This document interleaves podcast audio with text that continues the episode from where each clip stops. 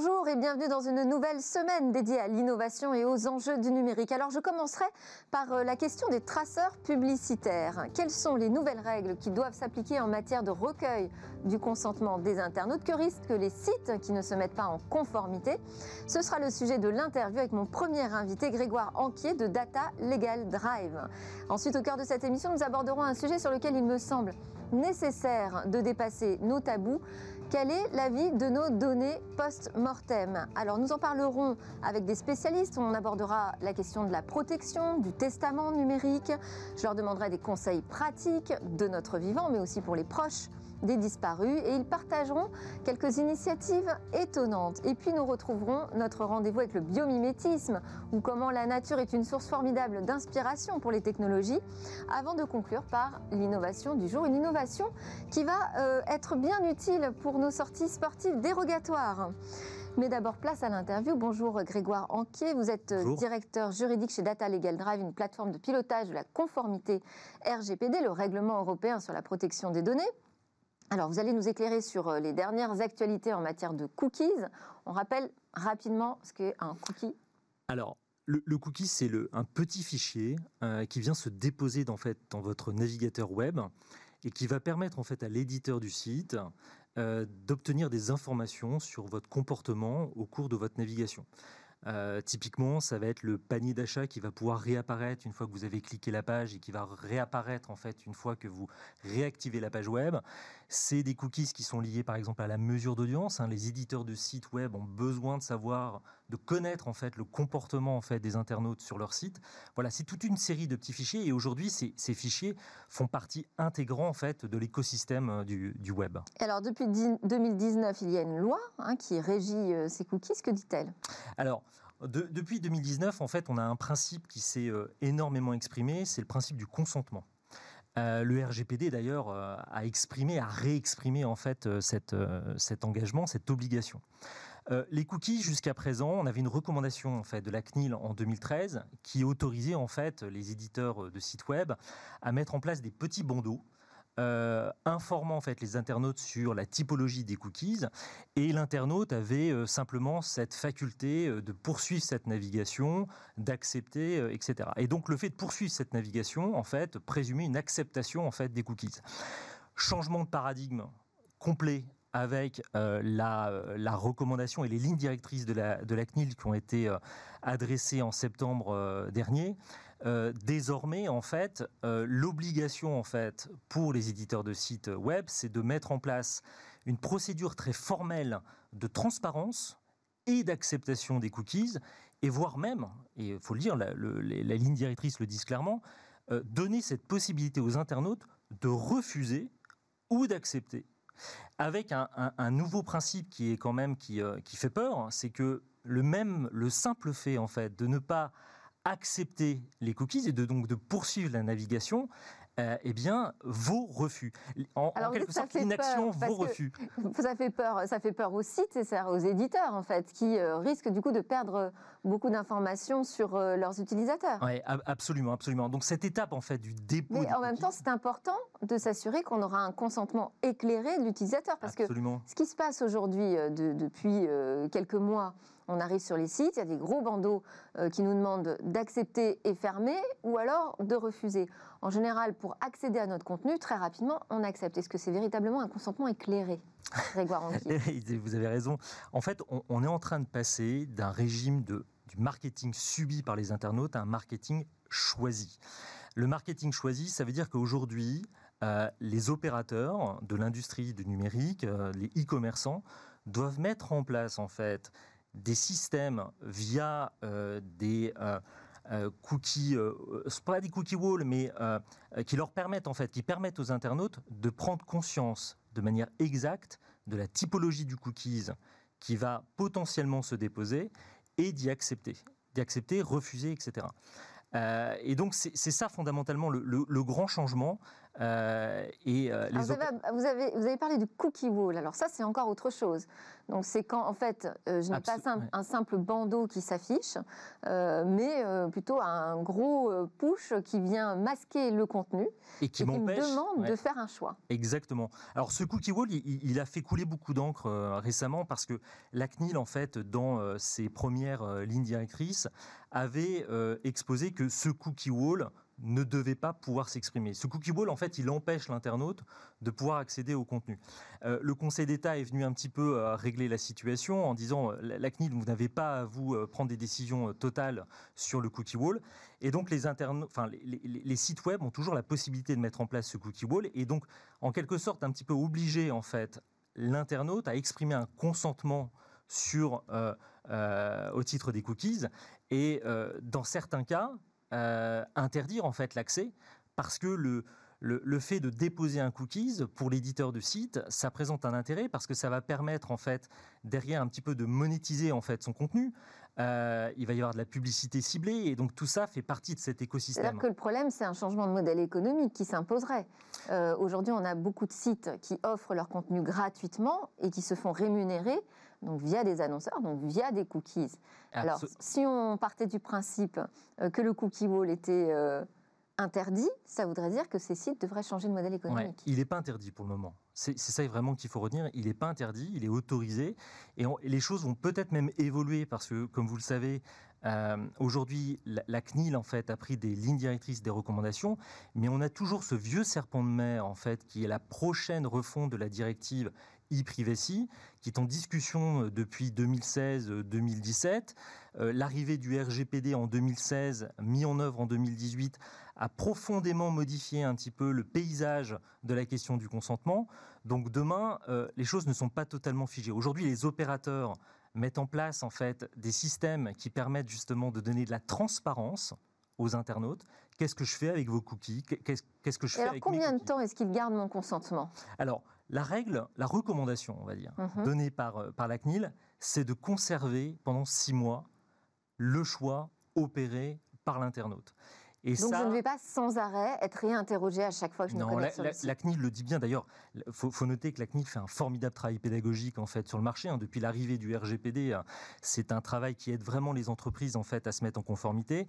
Et non, la CNIL recommande dans, dans ses recommandations que le, le, cookies, le consentement ne soit pas systématiquement demandé euh, quand l'internaute change de page. Elle doit, euh, l'éditeur de site doit conserver en fait cette information, ce consentement ou ce refus euh, pendant pendant une durée de six mois. Alors, eux-mêmes ont eu six mois pour se mettre en... Enfin, ont eu en ce moment-là, ils sont dans les six mois pour se mettre en conformité. Je crois que les premières sanctions euh, tomberont en mars, avril de 2021.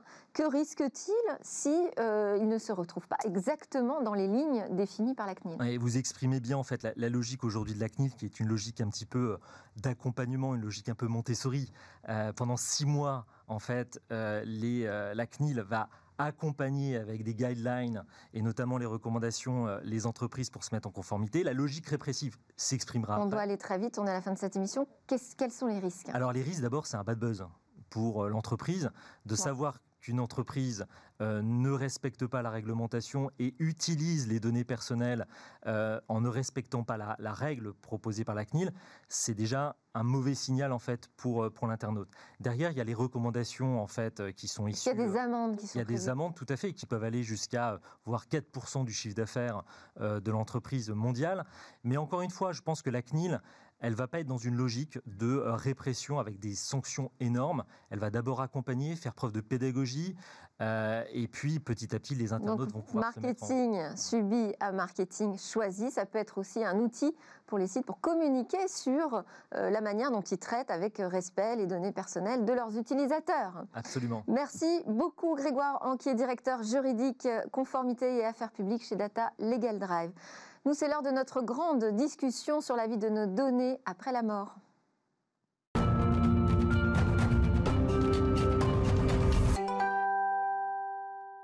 De même que l'on se préoccupe de garder un certain contrôle sur euh, notre vie en ligne, il est devenu important de s'interroger sur le devenir des données personnelles Par-delà euh, notre vie charnelle, alors que deviennent-elles post-mortem? Comment se préparer?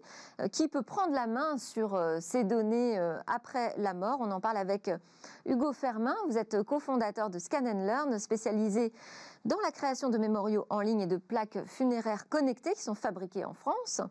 Philippe Mérable, président d'Advitam, vous accompagnez les familles en deuil dans l'organisation des obsèques sur Internet. Et puis nous aurons également en visio Claire Sambuc, juriste en droit des nouvelles technologies chez iProtego, spécialiste de la protection dans l'e-réputation. Hugo Fermin, je vais démarrer avec vous. Votre société a, été créée en mars 2020, c'est-à-dire en plein pic de la crise Covid, première période de confinement. Pourquoi à ce moment-là?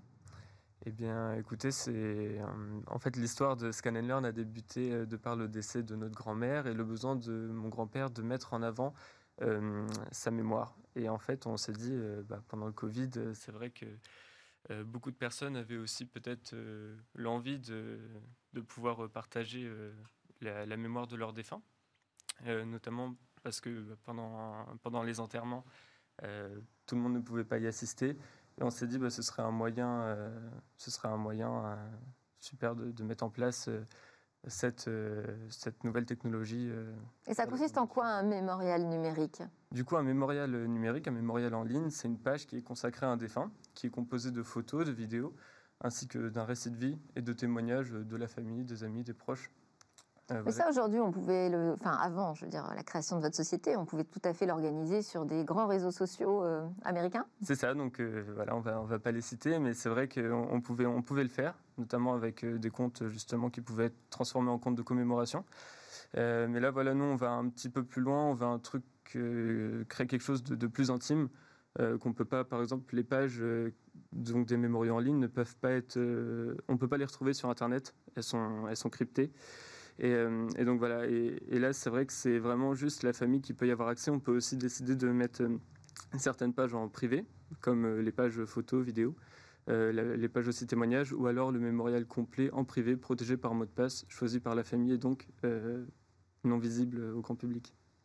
Philippe Mera, parmi les nouvelles dispositions à prendre pour les familles au regard euh, de, tout ce qu'on laisse aujourd'hui euh, justement sur les réseaux sociaux, enfin de toute cette vie numérique qui se crée autour de nous. Mm. Euh, il y a de nouvelles dispositions à prendre au moment des obsèques. Comment est-ce qu'on peut les accompagner sur cette question? Oui, alors du coup nous on est un opérateur funéraire qui est, on, on s'est créé il y a plus de 5 ans.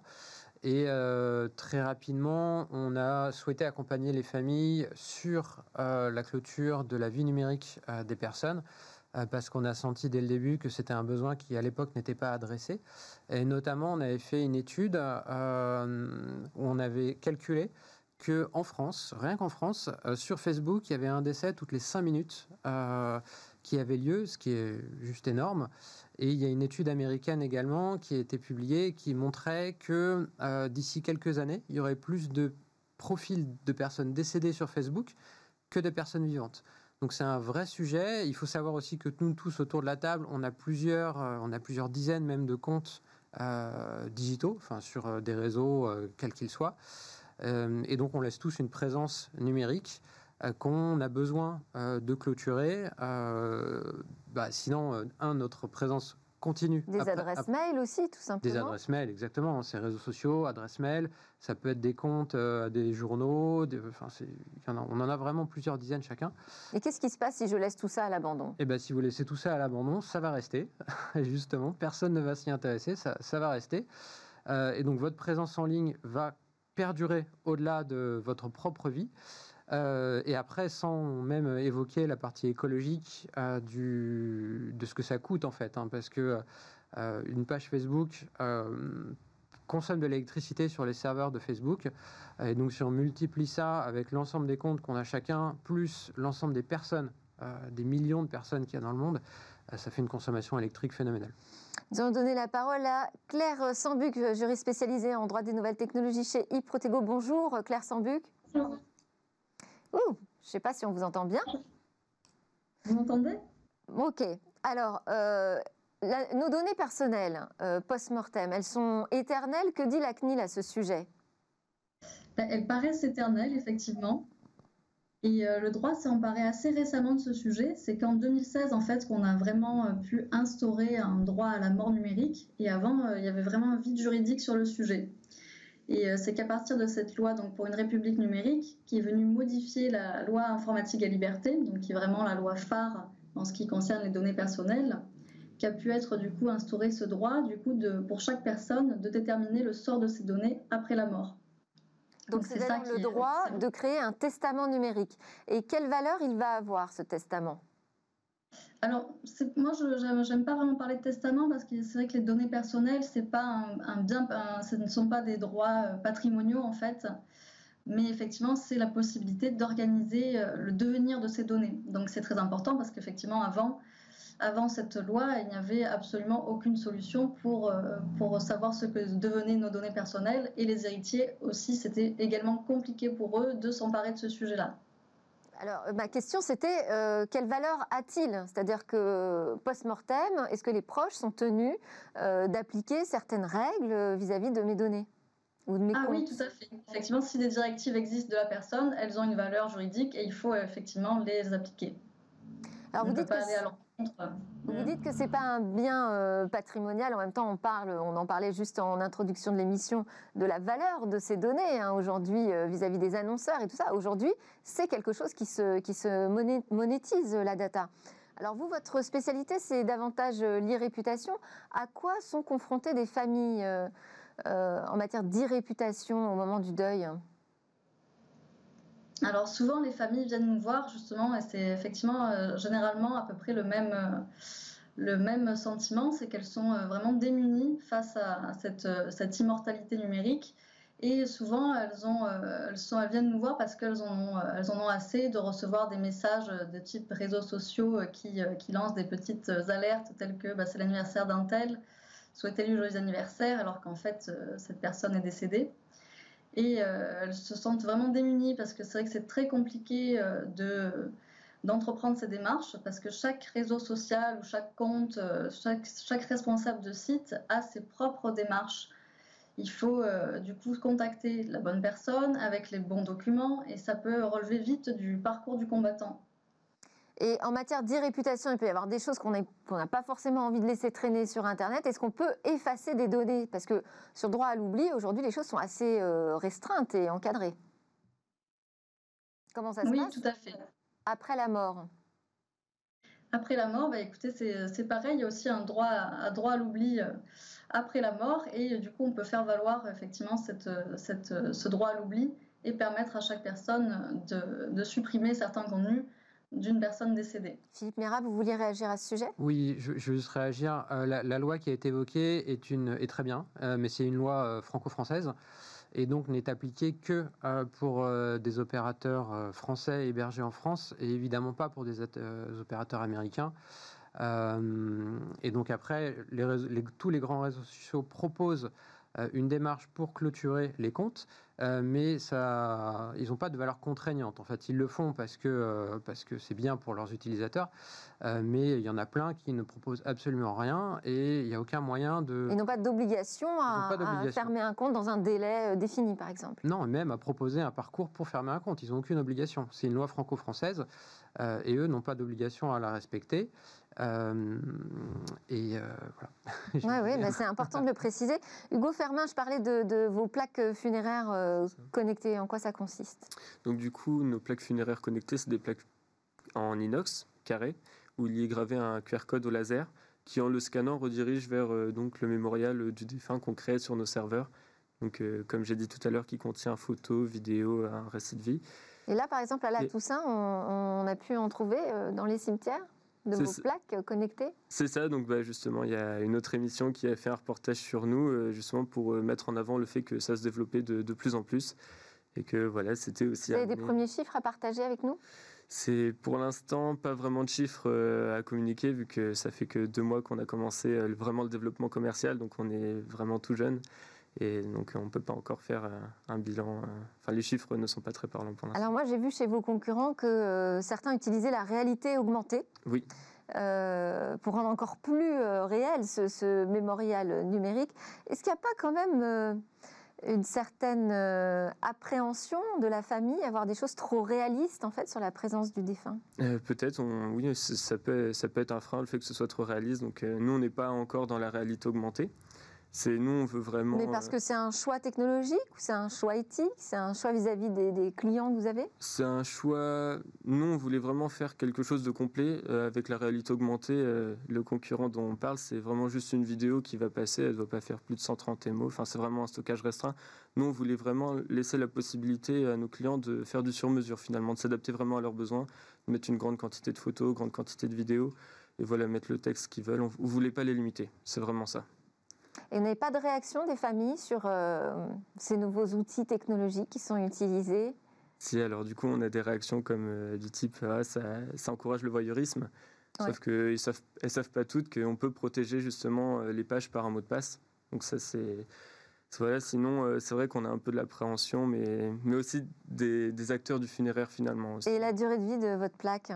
De, combien est-elle? Donc du coup, euh, acier inoxydable, normalement, c'est ad vitam euh, aeternam, mais il y a aussi la possibilité de, si jamais elle a été mal entretenue ou, voilà, il y a eu une dégradation, il y a aussi possibilité de la racheter sur notre site web à l'identique.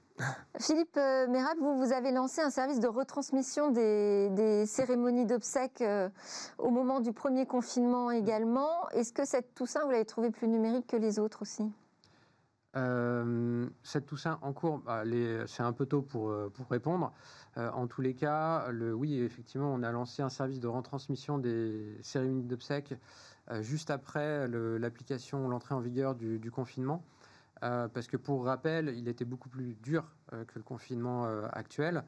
Et quasiment du jour au lendemain, les familles n'ont pas pu se déplacer, eu la possibilité de se déplacer. Les cérémonies d'obsèques étaient interdites.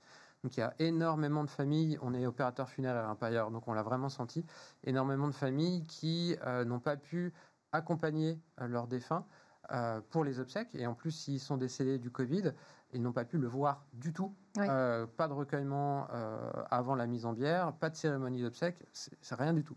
Et donc du coup, on a décidé de lancer ce service-là. Euh, et d'ailleurs qu'on a proposé gratuitement déjà à l'ensemble des familles qu'on accompagnait, mais également à l'ensemble des opérateurs funéraires, étant donné le contexte très particulier de l'époque. Et donc là... Et ça a été largement adopté Et ça a été largement adopté parce qu'on l'a offert gratuitement à tout le monde, donc on a eu bien, on a eu beaucoup de demandes de familles même qu'on n'accompagnait pas du tout. Euh, et là, euh, ça revient. Euh, donc on recommence à avoir des, demandes en ce moment. Qu'est-ce qu'on peut améliorer dans ces cérémonies à distance Qu'on est quand même au tout début là, de cette histoire technologique? le funéraire est assez conservateur. Très, hein. conservateur très conservateur. ce qu'on peut améliorer, je ne sais pas si on peut l'améliorer, mais en tous les cas, la différence, euh, c'est effectivement que c'est malheureusement un peu plus froid euh, qu'une cérémonie euh, classique, où en fait une cérémonie d'obsèques c'est aussi un prétexte pour se recueillir et se retrouver en famille. Ensemble. ensemble, exactement, et échanger. Là où malheureusement on ne peut pas le faire avec une retransmission vidéo. donc c'est pas parfait, mais ça apporte une solution de backup quand malheureusement on ne peut pas se déplacer. Et ça apporte une réponse aussi aux cérémonies non religieuses qui sont parfois un petit peu euh, courtes. Ah, alors, c'est une, oui, une retransmission euh, vidéo de la cérémonie, donc ça ne va pas changer la cérémonie en tant que telle. Euh, après, ça peut permettre d'organiser une cérémonie à côté. Il y en a, ça se développe de plus en plus. Donc, après les obsèques ou un autre jour qui n'a rien à voir, des familles organisent une cérémonie civile euh, dans un lieu qui est plus adéquat euh, à cette cérémonie, moins contraint, qui peut être plus long et plus conforme aux volontés de la personne. Donc là, oui, ça peut permettre d'aller plus loin. Je vais redonner la parole à Claire Sambuc. On, a parlé donc euh, de, la difficulté aujourd'hui de gérer, de garder la maîtrise des données des défunts, en tout cas pour, pour les proches. Quelles difficultés reste-t-il à soulever dans ce domaine? Il y a des choses sur lesquelles on n'arrive pas encore à bien intervenir? Oui, alors c'est vrai que même si la, loi a instauré cette possibilité d'organiser le, devenir de ces données personnelles, c'est qu'en pratique, on se rend compte qu'il n'y a pas énormément de gens qui le font parce que c'est un, droit assez récent. Et euh, en l'absence de directive, les héritiers doivent se confronter à un certain nombre de difficultés. tout d'abord, ils ne savent pas forcément l'étendue de la vie numérique de la personne. C'est vrai que c'est très compliqué de savoir sur combien de réseaux il est, sur combien de sites, combien de, combien de, boîtes mail il a. Donc il y a déjà cette première difficulté. Et c'est vrai qu'on a aussi une, seconde difficulté, c'est que du coup, les personnes vont faire appliquer des volontés qui sont supposées du défunt. On ne peut pas vraiment savoir s'il n'a pas laissé directive ce qu'il voulait. Donc euh, c'est vraiment une double problématique, à la fois pour la personne qui, euh, qui, laisse ses données et pour les héritiers. Et alors concrètement, comment on fait pour euh, préparer son testament numérique, même si vous trouvez que ce terme est un peu exagéré, mais en tout cas pour exprimer ses volontés quant à l'avenir de nos données post-mortem alors bah, déjà, je pense qu'il faut, il faut effectivement en parler avec ses proches, c'est la première chose à faire, ou même avec son notaire, effectivement. Et euh, du coup, nous, on a développé une plateforme qui s'appelle euh, Deuil numérique, donc qui est en cours de développement et qui permet d'enregistrer de son vivant et de manière sécurisée ses, euh, volontés pour chaque compte dont la personne est titulaire. Et à, sa mort, nous serons chargés d'exécuter les volontés selon ces, selon ces directives. Il y a une validation par justement un notaire? Non, non, non, c'est tout se fait sur la plateforme en ligne. Il n'y a pas de validation par, par notaire. Alors, comment, ça peut, enfin, comment on peut s'assurer euh, du statut et de la validité euh, de, ces directives? Généralement, il y a un, ayant droit qui est également dans la boucle et à qui on se réfère pour, euh, pour effectuer ces, volontés. Et au-delà de la plateforme numérique, les notaires sont plutôt ouverts à ce type de démarche aujourd'hui? Je pense que ça se démocratise de plus en plus, effectivement, parce que c'est vrai que, comme, comme le, funéraire, c'est que les notaires sont quand même, euh, sont quand même euh, ancrés, euh, pas vraiment dans la modernité, on va dire, et je pense qu'ils s'emparent du sujet et qu'ils vont, ils vont développer ce, ce, pan-là de la vie numérique. Philippe Mérable Oui, je, voulais juste compléter, c'est également un service qu'on propose, donc de pouvoir stocker l'ensemble de ces comptes et, et, informations et donner des directives euh, pour euh, une fois qu'on sera décédé. Euh, donc nous, il est déjà live et déjà utilisé ce service. Et donc les notaires, au contraire, c'est un outil pour eux parce que jusqu'à présent, ils ne géraient pas du tout cette partie-là. Ils étaient vraiment sur la partie successorale de les biens immobiliers, capitaux, etc. et ne géraient pas les volontés numériques. Et donc, en gros, ça leur donne plutôt un outil et des informations pour aller plus loin dans leur métier.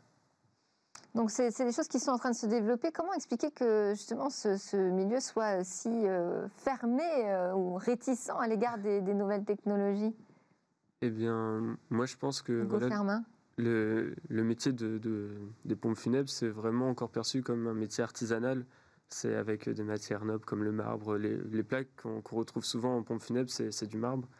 Et c'est vrai qu'en parlant avec eux, les clients aussi sont attachés justement à ces, produits en marbre qui qui sont pas forcément innovants et on n'est pas vraiment dans, dans caractère éternel aussi peut-être. Peut-être aussi, peut-être. Et, et, voilà donc c'est. Hmm. Et, au niveau du coût, est-ce que euh, aujourd'hui ça coûte moins cher, par exemple, d'utiliser une plaque funéraire connectée? Ben nous, on se situe création d'un mémorial et d'une plaque funéraire connectée, on est à 250 euros TTC. Donc on est un petit peu plus cher que des plaques euh, traditionnelles en pompe funèbre, mais on apporte aussi ce côté euh, novateur avec les nouvelles technologies.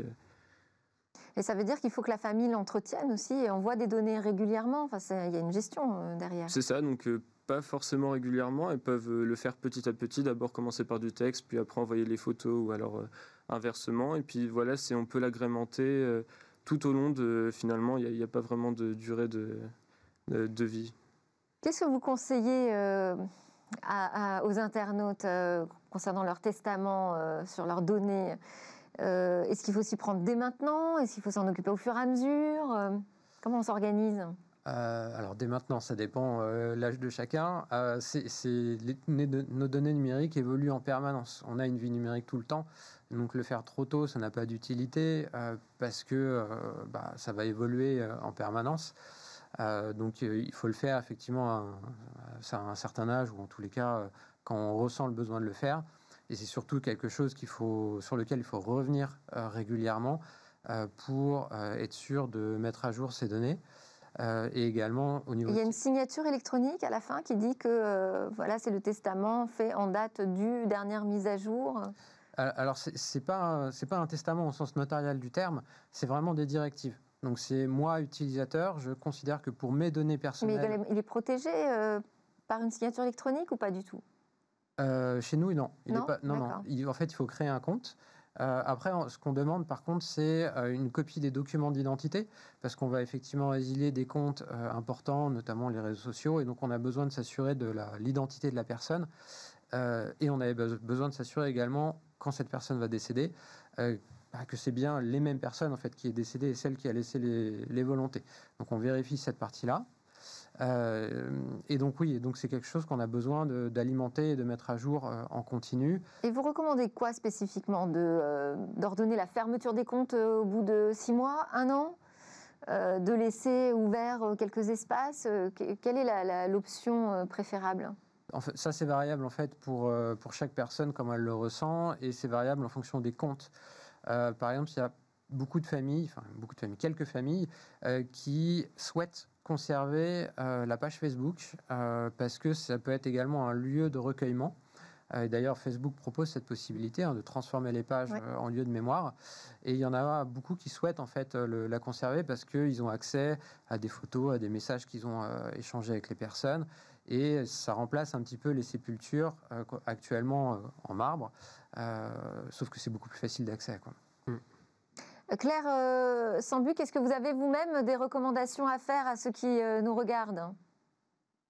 Alors nous, c'est vrai qu'on part du principe qu'on veut protéger donc les données personnelles et essayer de faire en sorte qu'ils ne fassent pas l'objet d'un nouveau business. Et c'est vrai que vu que les plateformes numériques s'en servent beaucoup et sont effectivement un peu l'or noir, on va dire, de, de l'économie. Nous, on préférerait effectivement que, les données soient supprimées, histoire qu'elles ne soient pas encore l'objet d'un nouveau business après notre mort. Donc c'est vrai qu'on on recommande principalement de, supprimer les comptes afin de ne pas alimenter à nouveau ce, ce business-là. Et au moment où on, on donne euh, euh, ces recommandations à la famille euh, là-dessus, est-ce qu'on peut se permettre de changer quelques petites choses sur son histoire?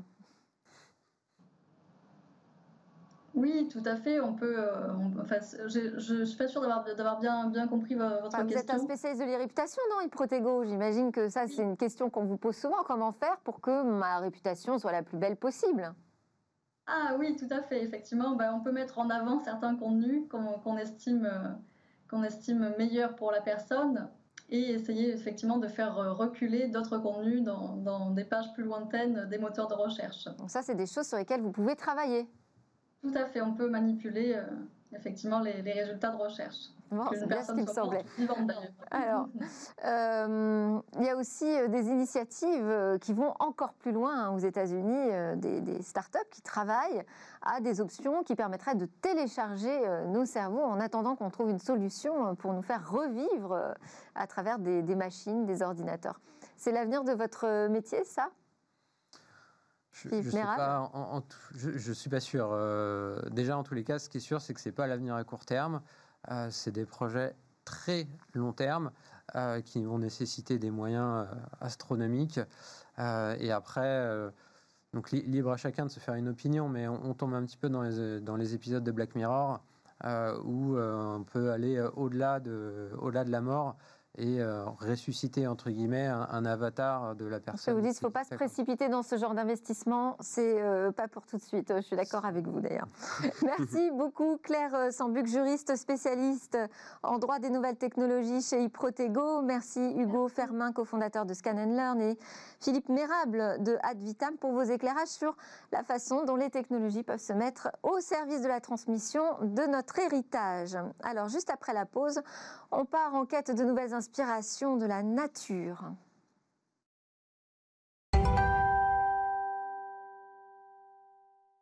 Nous sommes de retour sur le plateau de Smartech pour la suite avec Sidney Rostand, fondateur et PDG de Bioxégie. Vous êtes venu me rejoindre pour nous dévoiler de nouveaux exemples d'inspiration, de l'apport du biomimétisme dans la recherche, l'inspiration de la nature dans la création de nouvelles technologies. Alors aujourd'hui, on va porter notre attention sur les stratégies de défense tout particulièrement.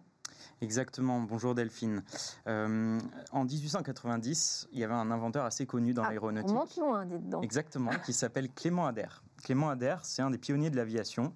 Il a fait voler son, ce qu'on appelle son Néol. C'est un avion, c'est un prototype d'avion.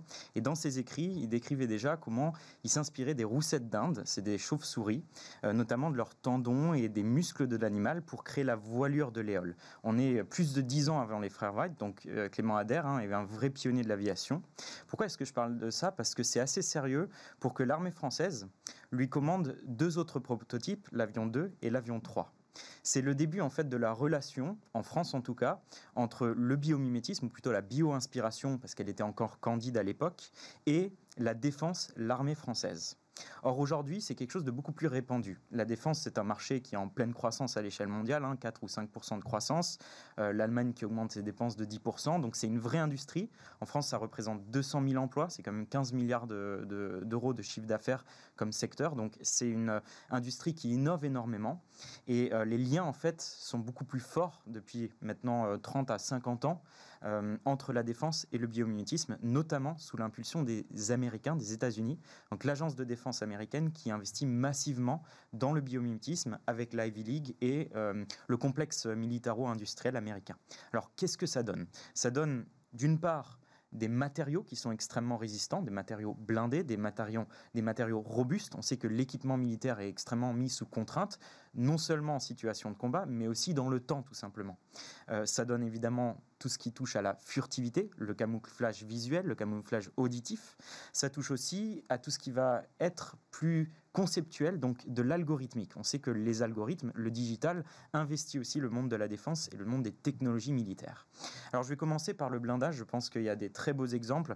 Euh, j'avais parlé de la nacre la dernière fois pour les carburants euh, fossiles, enfin les carburants pardon, solides, euh, spatiaux qui sont créés en ce moment même, ou en tout cas qui font l'objet de recherche par l'université militaire chinoise. Mais la nacre, c'est aussi un matériau qui est blindé. Je rappelle que c'est euh, le matériau qui constitue en fait la coquille de certains mollusques et qui a en fait qui est 3000 fois plus résistant que euh, le matériau qui la compose. Le matériau qui la compose, c'est de l'aragonite, mais c'est sa disposition en feuillet. Donc vous avez des plaques en fait comme ça qui se euh, chevauchent, qui permet la répartition des fissures. Mais il n'y a pas que ça. En fait, je me suis rendu compte qu'il y avait les écailles de certains poissons. L'arapaima, c'est un poisson qui est un poisson d'eau douce, on le voit à, l'écran. Euh, c'est un poisson qui doit résister aux assauts des piranhas. Et donc, qu'est-ce qu'il va avoir? Il va avoir une sorte de, comment dire, une juxtaposition spécifique d'écailles solides et d'écailles rigides qui vont éviter la perforation des dents des piranhas, mais qui vont être plongées dans une sorte de euh, matériau souple qui va absorber aussi les chocs, qui va absorber la pression euh, entre, les, entre les différentes écailles. Et ça, c'est extrêmement intéressant et ça a inspiré des chercheurs américains qui ont créé un matériau souple euh, composé à l'intérieur de petites écailles imprimées en 3D qui sont juxtaposés avec des angles différents et qui évitent la perforation. Ça, c'est très intéressant. Et ça, on le retrouve où concrètement C'est très intéressant pour les gilets pare-balles pour peut-être des tenues par balle, c'est-à-dire plus qu'un gilet, hein, vraiment toute la tenue par balle, euh, et euh, tout ce qui va toucher aux, casques, euh, aux équipements en fait qui viennent protéger un soldat. les, les transpositions pourraient être appliquées aussi pour certains équipements militaires, mais pour l'instant c'est les tenues. Et ce qui est l'avantage, c'est que non seulement c'est plus résistant qu'un gilet pare-balles, donc que du Kevlar, tout simple. Mais en plus de ça, c'est beaucoup plus léger. Donc, c'est-à-dire qu'il y a aussi une sorte de euh, légèreté pour le soldat, mais aussi une liberté de mouvement, une flexibilité. Et ça, c'est très intéressant et ça montre à quel point il y a des recherches, notamment, enfin, je l'ai dit, hein, c'est aux États-Unis, donc euh, c'est euh, le, Research Office de l'US Army, hein, donc l'armée de terre américaine, qui investit massivement là-dedans, dans du coup du, du blindage bio-inspiré. Deuxième exemple, vous vouliez nous parler du camouflage. Exactement, moi j'adore cet exemple-là. ça fait longtemps qu'on utilise la nature pour se camoufler. Oui, euh, mais de façon beaucoup plus candide, c'est-à-dire euh, en utilisant des patterns de couleurs, euh, évidemment sur les vêtements des soldats. Comment est-ce qu'on se fend dans la nature Mais on peut faire beaucoup plus technologique, évidemment, vous en doutez. Allez-y. les yeux des papillons de nuit sont très opaques. Ils sont notamment capables d'absorber les reflets euh, pourquoi? Parce que c'est un papillon nocturne qui doit se défendre des prédateurs. Or, il y a évidemment avec la lune, etc., quand même de la lumière incidente qui se reflète dans les yeux. C'est comme ça que les prédateurs pourraient le repérer, ce papillon de nuit. Donc comment est-ce qu'il va s'y prendre pour se camoufler? Sur la surface de son œil, il a des sortes de picots donc des cônes, mais à base hexagonale, qui vont être capables d'absorber toute la lumière incidente et donc d'absorber tous les rayons et éviter le reflet. Et ça, ça a été transposé par des universitaires en Floride qui ont créé un matériau anti-reflet. À la base, c'était pour les smartphones. Ce matériau-là, il reprend le principe de picot à la surface, donc c'est invisible évidemment quand vous tenez le smartphone dans la main, mais pour autant, en fait, vous avez euh, beaucoup moins de reflets, donc s'il y a cette même opacité euh, euh, au rayon incident, ça absorbe, je crois, enfin ça reflète seulement 0,23% des rayons incidents. Et ça, ça a été transposé par d'autres Américains, justement sous l'impulsion en fait des agences de défense américaines pour créer des optiques camouflées. On sait que les optiques, c'est de plus en plus important pour les soldats des forces spéciales, pour les blindés, etc. C'est des capacités de détection. Comment est-ce qu'on fait pour éviter justement les... Alors, on n'a plus beaucoup de temps, mais je voudrais qu'on parle de l'algorithmie. Alors, l'algorithmique, ça, m'étonnerait, ça, mériterait en fait toute une nouvelle émission. Euh, mais sachez en tout cas qu'effectivement, il y a des investissements considérables qui sont faits dans la cybersécurité. Comment est-ce que la nature se protège des agressions? Alors là, vous avez soit des logiques euh, au niveau d'un organisme, comment fonctionnent les euh, euh, les, systèmes immunitaires, comment elles repèrent un, agent pathogène, comment elles font se défendre par rapport à des agents pathogènes, mais comment est-ce que des super-organismes le font aussi. Et ça, ça inspire des algorithmes plus rapides pour euh, des algorithmes de cybersécurité plus rapides. Ça mériterait encore une fois toute une autre émission, mais en tout cas, il y a beaucoup de Alors, avec plaisir, Sidney Rostand, pour revenir plus précisément sur cette organisation de la défense avec les algorithmes. Sidney Rostand, fondateur et PDG de Bioxégie. Nous, euh, avant de se quitter, on va terminer avec une, innovation pour les runners.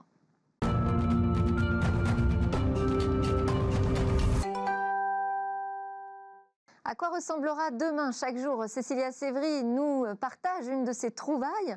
Alors, vous l'aurez remarqué, Cécilia n'est pas en plateau avec moi euh, pour cette période de reconfinement. Nous préférons éviter les déplacements.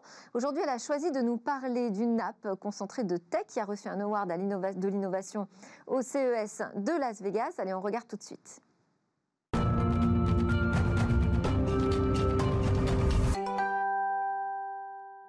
Aujourd'hui, je vous parle d'une start-up qui pourrait bien vous être utile. Si comme moi, vous êtes euh, enfermé chez vous, euh, cette application peut peut-être vous servir pour optimiser votre petite heure de sortie quotidienne. Il s'agit de Running City, une application qui révolutionne à la fois les pratiques des joggers mais aussi celles des touristes. Une application totalement gratuite pour ses utilisateurs. Deux personnes sont à l'origine de cette application, deux ex-dirigeants de sociétés qui sont aussi joggers et c'est de là que tout est parti.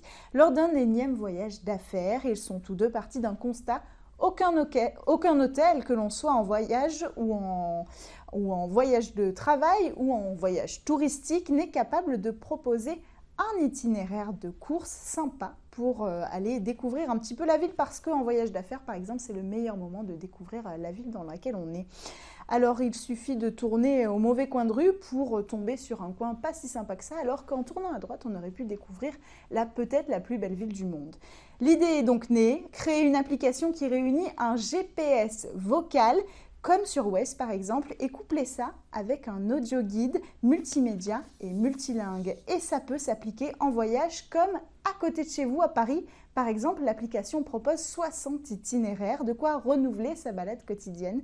Alors concrètement, il y a deux façons de l'utiliser. La première, dans le cas où vous êtes déjà prêt à sortir, à aller vous balader, vous n'avez qu'à ouvrir l'application qui va vous géolocaliser grâce à son système GPS.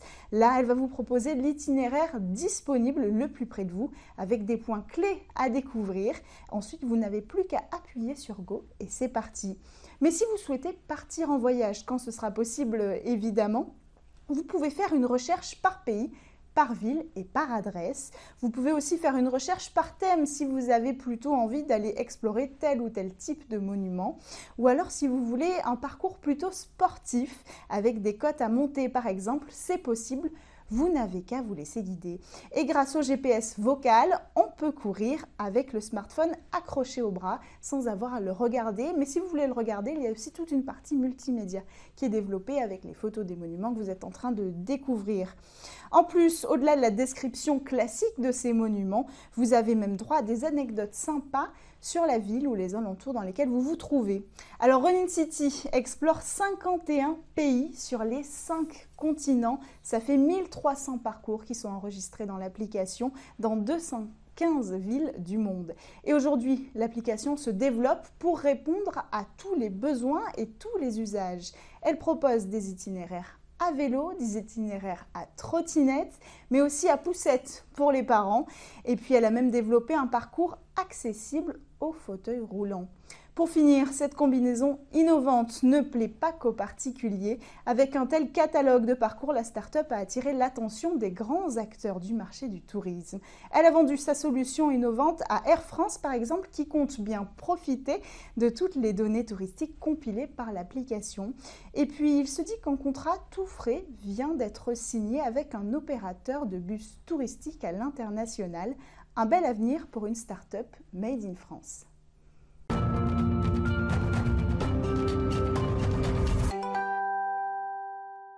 Et voilà, c'est presque la fin de cette émission. J'espère que vous aurez apprécié comme moi ces nouvelles découvertes et réflexions autour du numérique.